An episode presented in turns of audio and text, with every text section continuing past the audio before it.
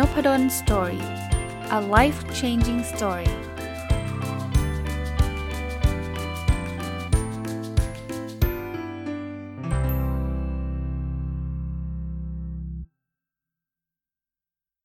วัสดีครับ ยินดีต้อนรับเข้าสู่นพดล Story พอดแคสต์นะครับ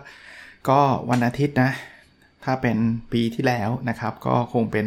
การอัปเดต Personal OKR กับการตอบคำถามประจำสัปดาห์นะครับ แต่ถ้าใครฟังผมมาในช่วงวันที่ 1 มกราต้นปีนะครับ ผมก็บอกว่าวันอาทิตย์นี้จะมีการปรับผังนะครับ ก็เล่าให้ฟังอีกทีหนึ่งนะเพราะว่าผมจะเปิดช่อง OKR แยกมาอีกช่องหนึ่งนะแล้วก็การอัปเดต Personal OKR ก็จะไปไว้ในช่อง OKR เลย จะได้เป็นเรื่องเดียวกันนะครับ เพราะฉะนั้นการตอบคำถามก็มันก็จะสั้นเกินไปที่จะเป็นตอนนะแล้วคำถามมันก็ไม่แน่ไม่นอนนะ บางทีมันก็เป็นคำถามสเปซิฟิกซึ่งผมก็อาจจะ เอามาเล่าให้ฟังไม่ได้นะครับ ก็เลยคำถามนี้คงตอบท่านอยู่นะ ท่านส่งมาผมก็ตอบเป็นการส่วนตัวไป หรือว่าถ้าเกิดรวบรวมแล้ว คิดว่ามันน่าสนใจเพียงพอก็จะจัดอยู่ในนบดอนสตอรี่ในช่องอในวันปกติธรรมดาทั่วไปนะครับ ก็เลยเปลี่ยนวันอาทิตย์มาเป็นวันที่ผมจะใช้ในการพูดคุย หรือจะเรียกว่ารีวิวหนังสือของตัวเองคำว่าของตัวเองเนี่ยจะเป็นหนังสือที่ผมเขียนเองนะครับ ก็จะไล่ไปเรื่อยๆนะฮะตอนนี้เขียนมา 10กว่าเล่มแล้วล่ะนะครับ ก็ จะไม่ได้เอาหนังสือมาอ่านให้ฟังหรอกนะครับ เพราะว่าหลายคนก็อาจจะอ่านหนังสือแล้ว แต่ก็จะมีการพูดถึงที่มาที่ไปของหนังสือ แล้วก็ในเนื้อหาก็จะแทรกประสบการณ์แทรกอะไรไปนะครับสำหรับคนที่เพิ่งมาติดตามแล้วก็อยากจะหาหนังสือเล่มเก่าๆอ่าน ซึ่งบางเล่มก็คงไม่มีแล้วนะอาจจะต้องเป็นอีบุ๊กหรือเป็นอะไรไปนะวันนี้ก็เลยเริ่มต้นจากหนังสือเล่มแรกที่เป็นพ็อกเก็ตบุ๊กนะผมเล่าให้ฟังก่อนว่าแต่ก่อนนี้เคยเขียนหนังสือที่มันเป็นตำรามาก่อนนะ ก่อนที่มาจะจะมาเป็นพ็อกเก็ตบุ๊กเล่มนี้ก็มีการเขียนตำรามัน 3 4 เล่มนะครับ แต่แต่จะไม่เอามา include แล้วกัน ไม่เอามารวม เพราะว่าโอ้ความเป็นตำรามันคงมันคงเข้าใจได้ลำบากนิดนึงนะครับ ก็เลยเอาไอ้พ็อกเก็ตบุ๊กซึ่งจริงๆพ็อกเก็ตบุ๊กเนี่ยหลายเล่มก็มาจากตำรานั่นแหละนะครับ ผมเล่าที่มาหนังสือเล่มแรกที่จะเอามารีวิวสัปดาห์นี้ แล้วก็อาจจะอีกหลายสัปดาห์เลยเพราะเล่มนี้เป็นเล่มที่ค่อนข้างหนาเลยนะครับ คือเล่มที่ชื่อว่าความลับของการวัดผลนะที่มาที่ไปจริงๆ เคยเล่าไปในหลากหลายตอนนะ แต่ว่าเนื่องจากมันเป็น episode ที่พูดถึง My Book นะ เป็นเป็นหนังสือของผมเองเนี่ย ก็เลยอขอเล่าให้ฟังอีกทีหนึ่งนะหนังสือเล่มนี้เนี่ยมันเกิดขึ้นจากตั้งแต่ตอนแรกเนี่ยผมเขียนตำราที่ชื่อว่าการวัดผลการปฏิบัติงานองค์กรนะครับ ก็ ก็เขียนจบเรียบร้อยนะครับตำรานั้นเขียนเสร็จก่อนเรียบร้อยแล้วแล้วก็เอาไปใช้ในการขอตำแหน่งทางวิชาการใช้ในการเรียนการสอนเนี่ยแต่ผมพบว่ามันมีเพนอันหนึ่งก็คือ ความเป็นตำราเนี่ยมันเข้าถึงได้ยากโดยเฉพาะอย่างยิ่งคนที่ไม่ได้เรียนกับผมนะถ้าเรียนยังพอเข้าใจได้ เพราะว่าได้มีการอธิบายแล้ว แล้วก็ให้ไปอ่านบทนั้นบทนี้อยังพอเข้าใจ แต่ว่าถ้าเป็นคนภายนอกเนี่ยโอกาสที่เขาจะหยิบตำราเล่มนั้นมาอ่านเอง แล้วทำความเข้าใจเองเนี่ยผมคิดว่าคงลำบากนะครับคงลำบาก คราวนี้ผมก็เลยมีความตั้งใจบอกว่า เอ๊ะจะทำยังไงดีให้ตำราเนี่ยมันสู่เข้าสู่มือ หรือเข้าถึงคนจำนวนมากขึ้นนะในวงกว้างขึ้น ก็คงทำอะไรไม่ได้นอกจากการเขียนให้มันง่ายๆนะครับ จากตำราที่เขียนเป็นศัพท์วิชาการ มีความเป็นทางการสูงเนี่ยก็อยากที่จะแปลงออกมาเป็นอะไรที่มันเข้าใจได้ไม่ไม่ยากนักนะครับ ประกอบกับตอนนั้นเนี่ยผมก็อ่านหนังสือนะก็ก็เหมือนตอนนี้แหละ แต่ว่าพอมีความคิดว่าเออเราอยากจะเปลี่ยนตำราเป็นอะไรง่ายๆเนี่ยผมก็เลยไปเดินหาหนังสือที่มันติดอันดับ bestseller นะครับตามร้าน C1 ร้านในอินร้าน B2S นี่แหละ แล้วก็มาเปิดพลิกๆอ่านว่าหนังสือแนวๆนี้เขาเขียนกันประมาณไหนอะคราวนี้พออ่านแล้วเราก็มีมีความประทับใจอย่างหนึ่งว่าหนังสือพวกนี้มันอ่านง่ายมันย่อยง่ายนะรูป รูปอะไรมันก็สวยงาม ผมก็เลยเอาละต่อไปนี้เดี๋ยวเราจะทำหนังสือแบบนี้บ้าง ประกอบกับตอนนั้นเนี่ยก็มีคอร์สของคุณบอยวิสูตรแสงอรุณเลิศนี้ก็เคยเล่าให้ฟังนะครับ คุณบอยเปิดคอร์สเขียนไม่ประจำทำเงินกว่ามั้งถ้าผมถ้าผมจำไม่ผิดคือชื่อคอร์สมันไปล้อกับชื่อหนังสือของคุณบอยเล่มน่าจะเล่มแรกๆนะฮะ คืองานไม่ประจำทำเงินกว่าที่ที่โด่งดังมากตอนยุคนั้นนะช่วงนั้นเนี่ยผมก็เลยเอาละคุณบอยเปิดคอร์สเป็นเป็นคอร์สเรียนคอร์สแรกเลยอะ่ะจะเรียกว่ารุ่นที่ 1 ก็ได้นะแล้วจะต้องบอกว่าคอร์สนี้ก็เป็นที่มาที่ไปในหลาย ๆ เรื่องเลยเนาะคือไปเรียนกับคุณบอยก็ได้ความรู้ แถมได้รู้จักคนจำนวนไม่น้อยเลย ที่ตอนหลังก็กลายเป็นกัลยาณมิตร เป็นคนพูดคุยรู้จักกันอย่างเช่น เอาคุณรวิศ หาญอุตสาหะเนี่ยก็เจอกันในคอร์สนี้ นะครับ คุณพลอยเซ่นะครับก็เป็นคนออกแบบหนังสือเล่มนี้ก็เจอกันในคอร์สนี้ คุณปิ๊กทัศภาสก็เจอกันในคอร์สนี้ แล้วอีกหลากหลายคนนะ ไม่ใช่มีอยู่แค่นี้นะครับ ผมก็เลยเรียนเสร็จกลับมาปุ๊บเนี่ย ก็เลยคิดว่าเอาละเดี๋ยวเราจะทำหนังสือละตอนนั้นเนี่ยก็มีเพจอยู่เพจหนึ่งนะครับ ที่ตอนนั้นยังไม่มี Nopadol's Story เลยนะครับ ตอนนั้นมีเพจที่เปิดก่อนหน้าที่จะมาเรียนอันนี้อยู่แล้วนะครับเพจชื่อว่า performance measurement นะ จริงๆเพจนี้ก็ยังมีอยู่นะปัจจุบันนะแต่ว่าไม่ค่อยได้ active แล้ว เพราะว่ามีหลายเพจ ไม่สามารถ active ได้ทุกเพจนะครับ ก็มา active ที่ Nopadol's Story ที่สุดแล้วแต่ก็เป็นเพจที่เปิดค้างไว้ประมาณว่าจะแชร์บทความอะไรที่เกี่ยวข้องกับการวัดผลให้กับลูกศิษย์อ่านนั่นแหละ มันไม่ได้มีอะไรมากกว่านั้นนะตอนแรกเนี่ยแต่พอไปเขียนไปเรียนคอร์สการเขียนของคุณบอยมาเนี่ยก็เริ่มรู้สึกว่า เออ เราน่าจะลองเขียนหนังสือดูวิธีการของผม ซึ่งผมก็เคยเล่าให้ฟังนะ ว่าผมก็เริ่มเขียนจากเพจ ก็เอาเพจที่เราเปิดนี่แหละ performance measurement นี่แหละ แล้วผมก็เอา powerpoint ที่ใช้สอนนักศึกษาเนี่ย ไล่เขียนไปเรื่อยๆ ตามบุลเลตนะครับว่า เพราะมันมันถูกเรียบเรียงไว้อยู่แล้วไงบทนี้จะสอนเรื่องอะไรบทนี้เป็นสอนเรื่องอะไรนะพอเขียนไปเรื่อยๆ ตอนนั้นเขียนทุกวันเลยนะครับ ไม่หยุดแม้กระทั่งเสาร์อาทิตย์นะครับ ทุกวันเขียนตลอดนะจนเวลาผ่านไปนะครับ มันก็เลยกลายมาเป็น หนังสือเล่มนี้นะครับก็คือความลับของการวัดผล ซึ่งตีพิมพ์ครั้งแรกในปี 2558 นะปีนี้ 2564 แล้วก็คือ 6 ปีที่แล้วนะเนาะนะครับก็ถือว่านานเนาะเออตอนนั้นเนี่ยเลือกที่จะตีพิมพ์เองเหตุผลอีกประการหนึ่งคือ ผมเนี่ยอยากให้หนังสือเนี่ยมันมีความครบถ้วนสมบูรณ์ คืองี้หนังสือเล่มนี้เนี่ยผมถอดมาจากหนังสือที่ผมเขียนไว้ในตำราไง คราวนี้ตำราเนี่ยมันก็มีบทที่มันครบถ้วนอยู่ ผมก็อยากจะถอดทั้งตำรานั้นน่ะออกมาเป็นหนังสือ คราวนี้เวลาเขียนไปเขียนมาเนี่ยบางผลปรากฏว่าหนังสือมันหนากว่า 400 หน้าเลยอะจริงๆนะจนถึงปัจจุบันเนี่ยเล่มนี้จะเป็นเล่มที่หนาที่สุดเท่าที่ผมเขียนแล้วนะก็มีความตระหนกตกใจเล็กน้อย ว่า เอ๊ะ ถ้าเกิดหนังสือมัน 400 กว่าหน้าเนี่ยนะ แล้วเราก็ไม่ได้มีแบบเครดิตอะไรไม่เคยเป็นนักเขียนประเภท งานแบบพ็อกเก็ตบุ๊กแบบนี้ถ้าเราไปเสนอสำนักพิมพ์เนี่ยสำนักพิมพ์เขาคงไม่สนใจหรอก หรือเขาอาจจะสนใจแต่เขาอาจจะบอกอาจารย์ตัดบทนี้ออกเถอะตัดบทนั้นออกเถอะซึ่งซึ่งผมก็เคารพความเห็นของเขานะ เพราะว่าถ้าเกิดเขาเขาลงทุนน่ะสำนักพิมพ์เขาก็จะลงทุนเนี่ยเขาก็จะต้องดูความเป็นไปได้ในการขายแล้ว อันนี้คิดไปเองมโนไปเองล้วนๆเลยนะครับนะณเวลานั้นนะเมื่อ 6 ปีที่แล้วเนี่ยว่าเฮ้ย ถ้าเกิดเขามาตัดบางบทออก มันก็ไม่เหมือนตำราเราสิ เรามีความตั้งใจอยากจะถอดสิ่งที่อยู่ในตำราให้มันครบถ้วนเนาะ ก็เลยตัดสินใจว่างั้นทำเองดีกว่า อ่า ก็เลยเริ่มมาเป็นที่มาของหนังสือเล่มนี้ ที่เริ่มต้นก็พิมพ์เองเลย แต่ว่าต้องบอกว่าบางทีการตัดสินใจนั้นอาจจะเป็นการตัดสินใจที่ไม่ถูกต้อง 100%ก็ได้ อาจจะมีสำนักพิมพ์ที่เขาโอ้ถ้าเกิดเห็นแล้วชอบเลยก็มีก็ได้เนาะ แต่เนื่องจากความรู้น้อยอะ่ะตอนนั้นก็ก็ไม่ได้ไม่ได้คุยกับสำนักพิมพ์ไหนใดๆทั้งสิ้น แต่พอจะทำเองเนี่ยก็ติดปัญหาละไอ้เขียนนะเขียนไปแล้วเพราะเขียนในเพจทุกวันใช่ไหมติดปัญหาคือแล้วจะทำให้หนังสือมันเป็นหนังสือสวยๆอย่างที่มันอยู่ตามร้านขายหนังสือยังไงอะไอ้ส่วนตัวผมทำกราฟิกไม่เป็นหรอกทำได้แต่ Word นั่นแหละพิมพ์หนังสือก็ทำเป็น Word ก็คิดไม่ออกก็เข้าไปโพสต์ในกลุ่มนักเขียนคนที่เขา เรียนคอร์สคุณบอยนั่นแหละครับ ขออนุญาตเอ่ยเอ่ยถึงอีกนะ ก็เขียนไม่ประจำทำเงินกว่ารุ่นที่1เนี่ยนะก็มี Facebook กลุ่มมีไลน์กลุ่มอะไรเงี้ยก็โพสต์ก็ไปถามบอกว่า ผมอยากทำหนังสืออะอยากทำเองอะมีใครช่วยดีไซน์หนังสือให้ได้ไหม ก็ได้คุณพลอยคุณเซ่เนี่ยนะครับ ก็เขียนตอบกลับมาบอกว่าหนูทำได้ เพราะว่าคุณพลอยนี่ก็เป็นดีไซเนอร์นะเป็นนักออกแบบที่ที่มีความรู้ความสามารถมากนะครับ ซึ่ง ถ้าท่านติดตามนะเดี๋ยวพรุ่งนี้ในในผู้รับมีประชาสัมพันธ์เลยพรุ่งนี้ผมจะลงบทสัมภาษณ์ของคุณพลอยนะครับคุณเซ่ด้วยนะครับก็ก็ติดตามได้ ก็เลยติดต่อคุณพลอยนะครับ ขอเรียกคุณเซ่แล้วกันนะครับ คุณเซ่เนี่ยก็ทำให้นะครับทำหนังสือให้นะก็เรียบร้อยก็ออกมาเป็นเล่ม ก็ไปตีพิมพ์ ปรากฏว่าหนังสือชื่อความลับของการวัดผลเนี่ยได้รับการตอบรับดีมาก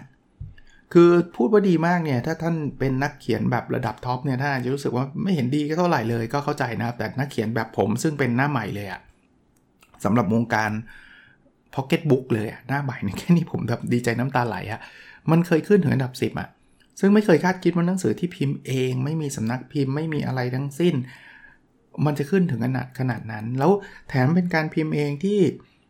ผมไม่ได้มีรู้จักใครนะครับ คือบางคนบอกอาจารย์ไปวางที่ซีเอ็ดทำยังไงอาจารย์ไปติดต่อกับใครที่อาจารย์รู้จักมาก่อนหรือเปล่า ไม่เลยนะครับผมผมผมโทรเบอร์กลางของซีเอ็ดอะแล้วผมบอกว่าผมอยากจะพิมพ์หนังสือเองเนี่ยแต่จะให้ซีเอ็ดจัดจำหน่ายจะติดต่อที่ฝ่ายไหนแบบนั้นเลยนะผมผมผมโทรไปแบบ nobody จริง ๆ นะครับ ไม่ได้มีใครรู้จักอยู่ใน C1 เลยนะครับ ก็ก็ได้รับการติดต่อ เขาเรียกอะไรเขาเขาก็ส่งรายชื่อส่งเบอร์ของฝ่ายที่เขารับจัดจำหน่ายมาเขาก็ให้ผมส่งต้นฉบับไปให้ดูอะไรอย่างเงี้ยก็ก็ผ่านกระบวนการโดยทั่วไปนี่แหละครับ แต่สุดท้ายก็ออกมาเป็นเล่มแล้วก็ประสบความสำเร็จ ผมเล่าที่มาที่ไปอันนี้อาจจะเป็น behind the scene นะ ผมอย่างที่ผมบอกผมไม่ได้เอาหนังสือมามาอ่านให้ท่านฟัง ก็กลายเป็นหนังสือที่ชื่อว่าความลับของการวัดผลอะคราวนี้ จากที่มาที่ไปแล้วผมขอเข้าไปที่หนังสือนะครับ เพราะว่าอยากให้ท่านเข้าใจเรื่องราวก่อน แล้วก็จะบอกภาพรวมของหนังสือ แล้วเดี๋ยวเราจะเจาะไปที่ระบบของเรานะครับ ว่าหนังสือเล่มนี้เนี่ยมันมีทั้งหมดอยู่เท่าไหร่ยังไงนะครับ ภาพรวมหนังสือเล่มนี้เนี่ยจะเป็นเรื่องคือถึงแม้ชื่อว่าความลับของการวัดผลเนี่ยมันอาจจะมิสลีดนิดนึงแล้วผมก็จะบอกทุกคนเลยนะครับที่มีคำถาม เพราะว่า การวัดผลเนี่ยมันมีศาสตร์อยู่อยู่กลุ่มหนึ่งเลย แล้วก็มีคนที่เรียนเรื่องวัดผลโดยเฉพาะอย่างยิ่งเลยเนี่ยมีอยู่กลุ่มหนึ่งเลยนะคือการวัดเกี่ยวกับการศึกษา พวกการวัดผลของนักเรียน การวัดผลในห้องเรียน คือเป็นศาสตร์หลักเลยของคณะครุศาสตร์นะครับหรือคณะศึกษาศาสตร์เนี่ยผมต้องบอกว่าไม่ใช่นะครับ อันแรกก็คือถ้าเกิดท่านท่านอยากจะไปอ่านประเภท จะจะทำไอเทมการ ทดสอบอย่างไรให้มี validity อะไร ไม่ใช่แบบนั้นเลยนะ นั่นไม่ใช่การวัดผลที่ที่ผมพูดถึงนะ อันที่ 2 ที่จะจะเป็น mislead นิดนึงสำหรับคนที่เอาละไม่ได้อยู่ศึกษาศาสตร์นะซึ่งผมบอกแล้วหนังสือเล่มนี้ไม่ได้เกี่ยวกับการศึกษาแบบวัดผลในการศึกษาแบบนั้นนะครับ แต่มีหลายคนที่อยู่ในองค์กรก็คิดว่าวัดผลมันเป็นประเภท จะแจก A พนักงานดีไหมประเมิน 360 องศาดีหรือไม่ก็ยังไม่ใช่อีกนะครับ จริงๆ ถ้าจะจะเขียนให้ละเอียดอีกนิดหนึ่งนะครับ ก็คือมันเป็นความลับของการวัดผลในระดับองค์กรครับ เพราะฉะนั้นสิ่งที่ผมสอนหรือว่าที่ผมทำวิจัยในมหาวิทยาลัยเนี่ยนะครับ จะเป็นเรื่องของ organizational performance measurement คือการวัดผลระดับองค์กร พวก KPI พวก balance scorecard หรือตอนปัจจุบันอาจจะพูดถึง OKR อะไรพวกนี้มากกว่า เป็นการพวก performance evaluation นะคือ ใครควรจะได้ A ไม่ได้ A จะประเมินแบบ peer review 360 องศาหรือเปล่า คือถึงแม้ว่าเล่มนี้จะพูดอยู่บ้าง แต่ว่าไม่ใช่เมนหลักอ่าเพราะนั้น2งอันนะครับ ที่เวลามีคนถามผม ผมจะผมจะพูดให้เคลียร์เลยว่า วัดผลเนี่ย ไม่ใช่วัดผลการศึกษานะ ไม่ใช่วัดผลเรื่องของ individual นะ มันเป็นการวัดผลในระดับองค์กร โอเค คราวนี้ ในหนังสือเล่มนี้เนี่ยผมก็จะเริ่มต้นมันมีทั้งหมด 14 บทนะครับ วันนี้เราเริ่มต้นจากบทแรกก่อนนะ คือคำถามคลาสสิกคือเราจะวัดไปทำไมอ่าจริงๆจะเรียกว่ามันเป็นเหตุผลหลักของการวัดเนี่ยมันมีอยู่ค่อนข้างเยอะทีเดียว เอาเอาเหตุผลที่ 1 ก่อนเลยเนาะเหตุผลข้อนี้เนี่ยคงเป็นเหตุผลที่ทุกคนคงคงพอจะเดาได้แหละ ก็คือวัดเพื่อให้ทราบผล ในหนังสือผมก็เล่าให้ฟังครับ ผมก็บอกว่า ก็ลองลองนึกภาพสิครับว่าเวลาเราขับรถเนี่ยเรามีมาตรวัดไปทำไม ตรงหน้าปัดรถยนต์เนี่ยมันบอกสถานะปัจจุบันของรถจริงไหมว่าปัจจุบันเนี่ยรถเราเนี่ยวิ่งเร็วเท่าไหร่ น้ำมันเหลือเท่าไหร่นะคำถามคือถ้าไม่มีหน้าปัดรถยนต์เราขับได้ไหมคำตอบคือก็พอจะได้แหละ ผมเชื่อว่านะ แต่คงเป็นการขับรถที่ค่อนข้างจะไม่สบายใจอะ่ะ แปลว่าขับไปก็ไม่รู้ว่าน้ำมันเหลือเท่าไหร่ ขับไปก็ไม่รู้ว่าเครื่องร้อนหรือเปล่า ขับไปก็ไม่รู้ว่ามันเร็วเท่าไหร่จริงไหมก็ก็พอไหว แต่ถ้าถ้ามันไม่ใช่รถยนต์ล่ะครับ ถ้ามันเป็นเครื่องบินล่ะครับ ท่านจะอยู่ในเครื่องบินนั้นไหมครับ ถ้าเกิดกัปตันบอกว่าวันนี้มาตรวัดเครื่องบินพังหมดเลย แต่ผมจะใช้ความรู้สึกในการขับอย่างเงี้ย ผมว่าเปรียบเปยเหมือนองค์กรนะครับ เครื่องบินก็คือองค์กรขนาดใหญ่ รถยนต์อาจจะเป็นองค์กรย่อมมาหน่อย ถามว่าวัดผลสำคัญมายิ่งใหญ่ยิ่งสำคัญครับ เพราะว่าอย่างเครื่องบินมันมีความซับซ้อนเราจะใช้ความรู้สึกเนี่ยยากว่าเอ้ยตอนนี้เครื่องสูงหรือยังเออมันอยู่ตรงไหนแล้วมันมันใช้ความรู้สึกลำบาก รถยังพอใช้ความรู้สึกได้เนาะว่าเร็วหรือยังแต่บางอย่างก็ลำบากนะอย่างเช่น น้ำมันจะหมดไหมเนี่ยใช้ความรู้สึกก็ลำบาก แต่ถ้าเป็นจักรยานไม่ต้องวัดอะไรก็ได้ถูกปะเพราะว่ามันมีมีเครื่องยนต์มันไม่ได้มีความซับซ้อน องค์กรก็เหมือนกันครับ ถ้าเราเป็นพนักงานมีพนักงานอยู่คนเดียว อาจจะไม่ต้องมีการวัดอะไรมากมาย เราพอจะเห็นแล้วล่ะว่าเราขายดีไม่ดีอะไรเงี้ยแต่พอเราเป็น SME เนี่ยก็เหมือนเป็นรถยนต์ล้วไม่ใช่จักรยานละเริ่มมีคน 200 คนในการวัดเริ่มมีความสำคัญละแต่พอเราเป็นองค์กรขนาดใหญ่มีพนักงาน 3,000 5,000 คนเป็นหมื่นคนเนี่ยไม่วัดเนี่ยอันตรายมากนะครับอ่าอันนี้เป็นเหตุผลอันที่แรกอันอันที่ 1 ก็คือวัดเพื่อให้ทราบผลนะ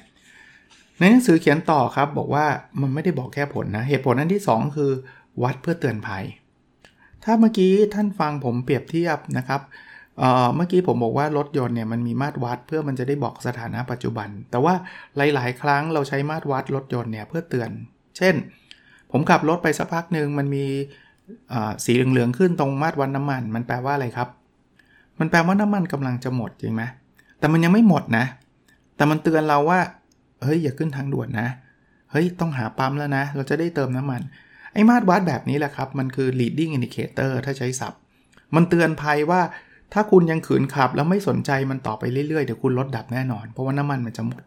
นี่คือฟังก์ชันของการวัด หรือหรือเหตุผลหน้าที่อันหนึ่งของการวัดนะ ดังนั้นเนี่ยองค์กรก็ต้องการเหตุผลแบบนี้เช่นเดียวกัน เวลาเราวัดเนี่ยเราไม่ได้วัดสิ่งที่มันเกิดขึ้นในอดีตอย่างเดียว ที่เขาเรียกว่า lagging indicator นะครับ เราวัดสิ่งที่มันจะบอกเหตุที่เรียกว่า leading indicator ด้วยนะเช่น อัตราการกลับมาซื้อซ้ำมันอาจจะลดต่ำลงอย่างเงี้ยมันมันไม่ได้บอกว่าลดต่ำลงเฉยๆนะ มันกำลังจะบอกว่าถ้าขืนคุณปล่อยให้ลูกค้ามาซื้อครั้งเดียวแล้วไม่กลับมาซื้อซ้ำแบบนี้ต่อไปเนี่ย เดี๋ยวคุณเจ๊งแน่ เนี่ยคือ leading indicator นี่คือการวัดผลเพื่อเตือนเตือนภัยล่วงหน้านะครับ เหตุผลอันที่ 3 นะครับ ว่าทำไมเราต้องวัดก็คือมันวัดเพื่อเปลี่ยนพฤติกรรมนะ คือ เราจะได้ในสิ่งที่เราวัดนะครับ ถ้าองค์กรอยากให้คน innovative แต่เวลาเรามี KPI ให้พนักงาน เรามีแต่เรื่องลดต้นทุนอย่างเงี้ยมันจะ innovative ได้ยังไงล่ะครับ เพราะว่าอะไรที่ถูกวัดสิ่งนั้นสำคัญจริงไหมยิ่งเราไปผูกติดกับผลตอบแทนยิ่งชัดเลย เพราะว่าอ้าวคุณพูดไปสิ innovative คุณพูดไปสิว่านวัตกรรมความคิดสร้างสรรค์ แต่ว่าเงินเดือนชั้นมันขึ้นอยู่กับว่าชั้นประหยัดน้ำได้กี่บาท ประหยัดไฟได้กี่บาท เขาก็ไปเล่นเรื่องเน้นเรื่อง ความประหยัดมากกว่า ผมไม่ได้บอกว่าประหยัดไม่ดีนะ แต่มันขัดกับสิ่งที่ท่านพูดปะคือ innovation ท่านจะอยากให้เกิดท่านก็ต้องวัดเรื่อง innovation ถ้าท่านอยากประหยัดท่านก็วัดเรื่อง efficiency เรื่อง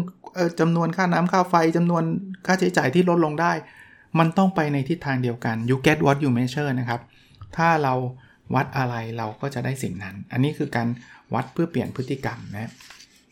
อันที่ 4 ครับ วัดเพื่อแปลงกลยุทธ์ไปสู่การปฏิบัติ ก็คอนเซปต์คล้าย ๆ กันนะ ปัญหาขององค์กรไม่ใช่ไม่มีกลยุทธ์เนาะแต่มันมีแล้วคนไม่ค่อยเข้าใจอะถามว่าทำไมคนไม่ค่อยเข้าใจ เพราะว่ากลยุทธ์เนี่ยมันเป็นอะไรที่จับต้องได้ยากส่วนใหญ่ มันจะมีคำที่เป็น buzzword คำว่า buzzword เป็นคำที่พูดเพราะๆที่เขาชอบชอบใช้กัน แต่เอาเข้าจริงไม่ค่อยมีคนเข้าใจว่ามันคืออะไร เช่น เราจะเป็นองค์กรแห่งความยั่งยืนอย่างเงี้ยคำถามคือยั่งยืนวัดยังไงครับ ถ้าท่านตอบคาถามนี้ไม่ได้ท่านยั่งยืนไม่ได้หรอก เพราะท่านยังไม่รู้เลยมันคืออะไรจริงไหมเพราะฉะนั้นท่านอยากให้คนเอากลยุทธ์ไปใช้เนี่ยอย่าไปเบลมพนักงานว่าเนี่ยผมวางกลยุทธ์ไปแล้วคุณไม่เคยใช้ จริง ๆ ส่วนหนึ่งก็คือเราไม่ทำให้กลยุทธ์มันชัดจับต้องได้ไงถ้าอะไรจับต้องไม่ได้ เราก็จัดการมันไม่ได้ครับ เพราะฉะนั้นเนี่ยยั่งยืนวัดยังไงอะคุณต้องรู้ก่อนดีว่ายั่งยืนคืออะไรใช่ไหมถ้าคุณไม่รู้มันก็เป็นคำที่เมื่อกี้พูดนะฮะ abstract buzzword เราจะทำงานกันอย่างมีประสิทธิภาพนะครับ ทุกคนก็ก็ประสิทธิภาพก็ประสิทธิภาพเลยครับ แล้วแล้วยังไงต่อใช่ไหมอันที่5เนาะวัดเพื่อทำให้เราเห็นแนวโน้มครับ คือแนวโน้มมันกำลังจะบอกครับว่า ตอนนี้เราทำมาถูกทางหรือไม่ถูกทาง หลายคนมีตัววัดนะ แต่ไม่ยอมมองเทรนด์ ผมยกตัวอย่างในหนังสือง่ายๆนะ ผมบอกว่านักเรียน 2 คนชื่อนเดชกับเจมในหนังสือเขียนชื่อแบบนี้นะ บอกว่าได้คะแนน 60 เท่ากัน ถามว่ามีใครมีปัญหามากกว่ากันคำตอบคือ เฮ้ยอาจารย์เขาได้เท่ากันเขาก็คงไม่มีปัญหาหรอก หรือถ้ามีก็มีเหมือนกันบอกไม่จริงอะ่ะถ้าคุณลองดูเทรนด์นะนเดชเนี่ยเคยได้คะแนน 30 และอีกสัปดาห์หนึ่งเป็น 40 อีกสัปดาห์หนึ่ง50 อีกสัปดาห์หนึ่ง60 แต่เจมส์เนี่ยเคยได้ 90 แล้วก็เหลือ 80 เหลือ 70 เหลือ 60 คราวนี้เนี่ยจะดูว่านเดชน่าจะเป็นไปด้วยดีแล้วละ่ะ เพราะว่าเทรนด์มันขาขึ้น ในขณะเจมเนี่ยจะต้องมีปัญหาแน่ๆเลย เพราะเคยได้ 80 70 ลดลงมาเรื่อยๆเลยเนี่ย 90 80 70 เนี่ย เราจะเห็นว่าการวัดเนี่ยมันบอกแนวโน้มเนาะแนวโน้มเนี่ยมันผมไม่ได้บอกว่าเหตุข้อมูลในอดีตเนี่ยจะสามารถนำมาใช้อธิบายทุกอย่างในอนาคตได้ แต่มันมีอะมันพอจะช่วยเรา มองเห็นภาพได้ดีขึ้นกว่าไม่มีแน่ๆนะครับ เพราะฉะนั้นเนี่ยพยายามวัดเพื่อที่จะเห็นแนวโน้ม ใครมีตัววัดอยู่แล้วผมแนะนำนะครับ ลองกลับไปแล้วก็ลองเอาตัววัดเหล่านั้นเนี่ยพลอตย้อนหลัง ใครเป็นนิสิตนักศึกษานะเอาเกรดตัวเองพลอตย้อนหลัง ใครอยากลดน้ำหนักนะจดจดน้ำหนักไว้ทุกวันไม่ต้องทำอะไรครับ แล้วพลอตย้อนหลังเราจะรู้ว่าเราเทรนขาขึ้นหรือเทรนขาลงนะข้อที่ 6 ครับ วัดเพื่อจัดสรรทรัพยากร ผมพูดอยู่เสมอเลยนะครับ ในข้อนี้ว่าศาสตร์ของการจัดการเนี่ยมันเกิดขึ้นเพราะเรามีทรัพยากรจำกัด ถ้าทรัพยากรไม่จำกัดเนี่ยนะผมตกงานน่ะคนที่สอนใน business school ตกงานหมดอะเพราะ business school สอนให้คนเป็นนักบริหาร นักจัดการผู้จัดการใช่ป่ะอะไรที่ตามหลังคำว่าจัดการสิ่งนั้นจำกัดจำกัดเสมอ เคยเรียนการจัดการการเงินกันใช่ไหมครับ ถ้าเงินมันงอกได้ไม่จำกัดจะไปจัดการมันทำไมอะจริงไหมครับ เคยหลายคนชอบพูดถึง time management ใช่ไหมครับ การจัดการเวลา ถ้าเวลามันมีเหลือเฟือไม่พอก็งอกใหม่มาได้ตลอดเวลา ก็ไม่ต้อง time management จะไป manage มันทำไม แต่ทุกอย่างมันจำกัดไง เพราะจำกัดเนี่ยเราก็ต้องเลือกใช้ให้เหมาะสม การวัดเนี่ยมันจะบอกว่าเราควรทำอะไรก่อนทำอะไรหลัง เหมือนกฎที่เราเคยคุยกันนะครับ 80-20 กฎพาเลโตครับว่าไอ้ปัญหา 20%เนี่ยมันทำความเสียหายทั้งหมด 80%ของความเสียหายรวมนะ แต่ 80%ของปัญหาที่เหลือเนี่ยทำความเสียหายรวมกันแค่ 20%เองหรือ 20%ของลูกค้าเนี่ยทำรายได้ 80%ของรายได้ทั้งหมด ในขณะที่ 80%ของลูกค้าที่เหลือเนี่ยรวมกันแล้วเนี่ยทำรายได้แค่ 20%เอง คราวนี้เราจะรู้ไหมล่ะครับ ถ้าเราไม่วัดอะว่าลูกค้ากลุ่มไหนอะ เป็นกลุ่มใหญ่ เขาทำไรายได้ให้เรามากน้อยแค่ไหน ลูกค้ากลุ่มไหนเนี่ยมีแต่บ่นอย่างเดียวไม่เคยซื้อเลย มันก็ต้องเก็บข้อมูลมันก็ต้องวัดผลจริงไหมครับ ถ้าไม่วัดเราก็จัดลำดับความสำคัญไม่ได้ เมื่อเราจัดลำดับความสำคัญไม่ได้ เราก็ไปต่อไม่ได้ครับ มันก็ใช้ทรัพยากรแบบสเปะสปะนะครับ ข้อที่ 7 ครับ วัดเพื่อเรียนรู้อ่าวัดเพื่อเรียนรู้ความหมายคืออะไร คือเวลาเราทำอะไรไปสักอย่างแล้วเนี่ย มันอาจจะทำแล้วมันมีผลลัพธ์มันเป็น 2 อย่าง คือสำเร็จกับไม่สำเร็จ ไอ้สำเร็จเนี่ยก็ทำต่อไปครับ ไอ้ไม่สำเร็จเนี่ยผมไม่เรียกว่าล้มเหลวนะ มันคือ success or learn นะไม่สำเร็จก็เรียนรู้ไงครับ แต่ถ้าไม่วัดเราจะไม่ได้เรียนรู้เลย เพราะว่าเราจะไม่รู้เลยว่าที่เราทำมันเวิร์กไม่เวิร์กเราจะไม่รู้เลยว่าที่เราทำมันสำเร็จหรือไม่สำเร็จนะครับ ก็ มีคำกล่าวนะในหนังสือผมก็ก็ขอ quote มาจากจอร์จเบอร์นาร์ดชอว์นะครับ ซึ่งเป็นผู้ก่อตั้ง London School of Economics นะซึ่งอยู่ที่อังกฤษเนาะท่านบอกว่าความสำเร็จไม่ได้เกิดจากการไม่เคยทำผิด แต่เกิดจากการไม่ทำผิดในเรื่องเดิมอีกครั้ง อันนี้เป็นสิ่งที่ที่การวัดผลมีความสำคัญมาก ข้อที่ 8 นะครับ วัดเพื่อเป็นเครื่องมือในการตลาด เอางี้ฮะเวลาเราวัด มันก็จะมีตัววัดที่เราทำได้ดีมากๆ กับตัววัดที่เราทำได้ไม่ดีใช่ไหมอะไรที่เราทำได้ไม่ดีทำไงครับ เราก็กลับมาปรับปรุงเปลี่ยนแปลงทำใหม่ แต่อะไรที่เราทำได้ดีนะ บอกให้โลกรู้ด้วยครับ บอกให้คนอื่นรู้ด้วยครับ เพราะนั้นเนี่ยอันนี้ก็เป็นอีกประโยชน์หนึ่งของการวัดนะเป็นอีกเหตุผลหนึ่งของการวัด เพราะว่าวัดแล้วเนี่ยมันสามารถจะสื่อสารออกไปข้างนอกได้ เราอาจจะมี KPI 10 ตัวใช่ไหม อาจจะมี 2 ตัวทำได้ดีก็สื่อสาร 2 ตัวนั้นออกไปครับว่าเราเป็นเลิศทางด้านนี้ เราสุดยอดทางด้านนี้ อันนี้คือเหตุผลในการวัดอีกข้อหนึ่งข้อที่8นะข้อที่9นะครับวัดเพื่อให้รางวัลอ่าทำไมต้องมีการวัดด้วยทำไมให้รางวัลไม่ไม่ให้เท่ากันนะท่านลองนึกภาพนะ ถ้าสมมุติว่าองค์กรท่านบอกว่า เฮ้ย ไม่ว่าคุณจะทำงานดีไม่ดียังไง เราให้รางวัลคุณเท่ากันหมดนะ เพื่อจะได้ยุติธรรม มันจะเกิดอะไรขึ้นกับองค์กรเรา ข้อที่ 1 เลยนะ คนขยันก็ไม่อยากขยัน คนทำงานดีก็ไม่อยากอยู่ เพราะเขารู้ว่าไม่ทำก็ได้เท่ากัน แล้วข้อที่2นะคำว่าเท่ากันคำว่ายุติธรรมเนี่ยมันคนละคำกันนะหลายคนไปแปลคำว่ายุติธรรมแปลว่าเท่ากันไม่จริงนะครับ ใครทำได้ดีก็น่าจะได้มากกว่า อย่างนั้นยุติธรรมไหมครับ น่าจะยุติธรรมมากกว่าทำดีทำไม่ดีก็ได้เท่ากัน หรือหรือสอนหนังสืออะเรียนไม่เรียนก็ได้เกรด A เหมือนกัน ใครจะเรียนถูกไหมเสียเวลาเรียนปะถ้าเขามุ่งที่เอาเกรดนะ คราวนี้ถ้าจะให้ไม่เท่าเนี่ยมันมีประเด็นแหละ ถ้าสมมุติผมใช้ความรู้สึกอยู่เฉยๆเลยอตัดเกรดเนี่ยผมใช้ความรู้สึกว่าคนนี้น่าจะได้ A ให้ A ไปเลย ดูท่าทางมันจะเข้าใจนะ แต่ไม่มีการวัดผลไม่มีการสอบไม่มีการให้ assignment ใด ๆ ยอมรับกันได้หรือเปล่าครับ อยู่ดีๆ ก็มามองหน้าคนนึงบอกเฮ้ยผมว่าคุณน่าจะได้ F นะ เพราะว่าผมดูแล้วคุณไม่ค่อยรู้เรื่องดูแล้วแปลว่าอะไร ดูหน้าแล้วรู้เลยว่าคนนี้ไม่รู้เรื่องอะ่ะบางทีมันลำบาก เพราะฉะนั้นเนี่ยการวัดเนี่ยมันจะเป็น information อย่างหนึ่งครับ ที่ที่เราต้องมีการสอบ เพราะว่าเราจะได้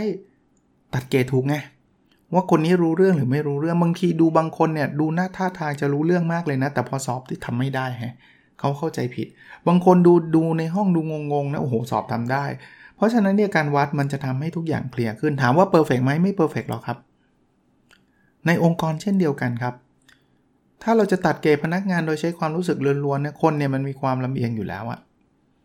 เราก็อาจจะใช้ความลำเอียงส่วนตัวโดยที่เราไม่รู้ตัวเนี่ยแล้วก็ตัดเกรดผิดถูกไปมั่วซั่วไปหมด คนเก่งก็อาจจะได้คะแนนไม่ดี เพราะว่าดันเป็นคนเงียบๆไม่ค่อยรู้จักใคร ไม่ค่อยพูดจาไอคนไม่เก่งพูดเยอะ เราก็รู้สึกชื่นชมให้คะแนนดี แต่ถ้ามันมีตัววัดเนี่ยชัดเจนเอ้ยคนนี้ขายได้เท่าไหร่กี่บาท อาจจะเงียบๆไม่พูดไม่จานี่แหละแต่ขายได้เยอะมาก อีกคนที่พูดเยอะโอ้ขายสุดยอดจริง ๆ ขายได้อันดับท้ายๆเลยก็ได้ อย่างนี้คือการให้รางวัล ผมไม่ได้บอกว่าต่อไปนี้ต้องใช้ KPI เป็นตัววัดตัวเดียวในการให้รางวัลนะครับ ข้อที่ 10 ครับ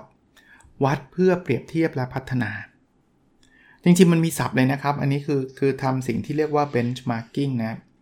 benchmarking คือการไปเทียบเคียงกับคนที่เก่งกว่าหรือดีกว่าเรา พอเราวัดเสร็จปุ๊บอย่าวัดเฉยๆ วัดเสร็จปุ๊บแล้วเราไปดูว่า เฮ้ย ในเรื่องนี้ที่เราทำไม่ได้ดีเนี่ยนะ มีใครที่เขาเก่งกว่าหรือดีกว่าเรา ไปเทียบทำไม บางคนบอกเทียบไม่เอาหรอก เทียบเราแพ้ แพ้นั่นแหละดีครับ เพราะว่าเราจะได้ไปเรียนรู้จากเขาไงครับ เรา เราไม่ได้เทียบเฉยๆนะ เราจะเทียบเพื่อจะหา best practice เขาทำยังไง เช่นสมมุติเรามีตัววัดว่า อัตราการกลับมาซื้อซ้ำของเรามันต่ำมาก เราลองคิดซิว่ามันมีสินค้าหรือบริการอะไรที่มันประมาณเดียวกับเราเนี่ยแหละ แต่อัตราการซื้อซ้ำเขาสูงมากเลยเทียบเสร็จปุ๊บโอ้โหเจ้านี้มันสูงมาก ลองไปดูวิธีการขายเขาลองไปดูวิธีการส่งของเขาหรืออะไรก็ตามที่เราเราเรายังคิดว่าเรายังไม่ได้ทำแบบเขาอะเนี่ยเนี่ยคือทางลัดของความสำเร็จ บางคนบอกว่าเวลาเราทำไม่ดีเราก็พยายามแก้เองสิ ก็ดีครับ แต่แก้เองเนี่ยมันลองผิดลองถูกนะฮะแล้วส่วนใหญ่มันจะลองผิดด้วยซ้ำ มันอาจจะต้องใช้เวลาหลายเดือนหรือเป็นปีก็ได้ กว่าจะไปหาโซลูชันที่ถูกทำไมเราไม่ไปเรียนรู้จากคนที่เขาทาถูกอยู่แล้วล่ะครับ ผมไม่ได้บอกว่าไอ้สิ่งที่เขาทำแล้ว work เนี่ยมันจะกลับมา work ในในในบริษัทเราเหมือนกับเขาเป๊ะนะ ถ้ามันง่ายแบบนั้นก็ดี แต่รู้ดีกว่าไม่รู้ไหมล่ะครับ เพราะฉะนั้นวัดไม่ใช่วัดเฉยๆ วัดเพื่อไปเทียบเคียง เทียบเคียงเพื่อที่จะไปหา best practice หาสิ่งที่มันมันมันดี สุดท้ายครับ ซึ่งซึ่งจะทำให้จบบทนี้นะครับ ผมขออนุญาตตัดไว้ที่บทนี้ก่อนไม่งั้นมันจะยาวไปนะเหตุผลในการวัดข้อสุดท้ายคือวัดเพื่อจูงใจทำไมถึงบอกแบบนั้น คือมนุษย์เนี่ยนะชอบเห็นความก้าวหน้าของงานของตัวเองครับ ไม่ว่างานนั้นจะเป็นอะไรก็ตาม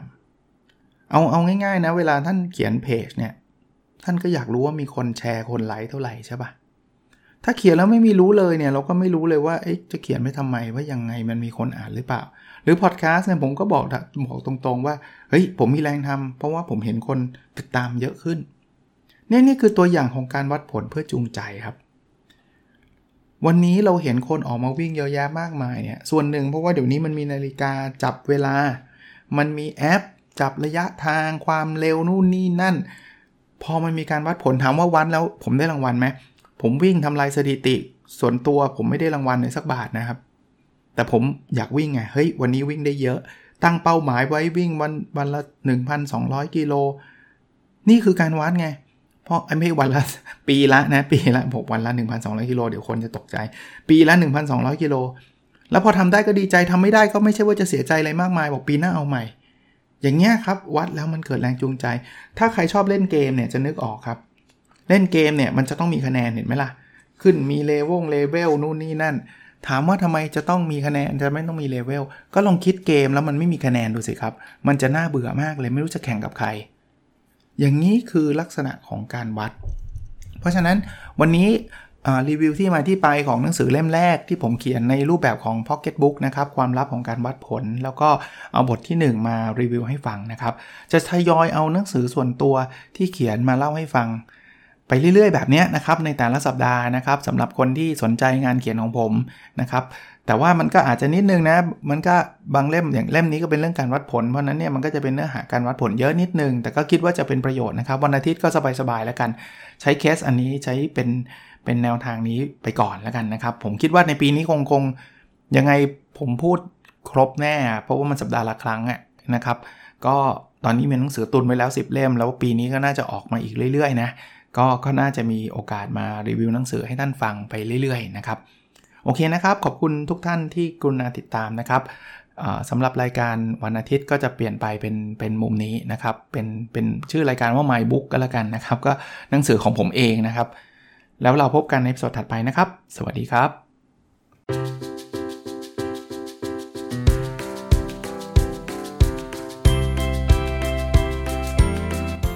n o p a d o n Story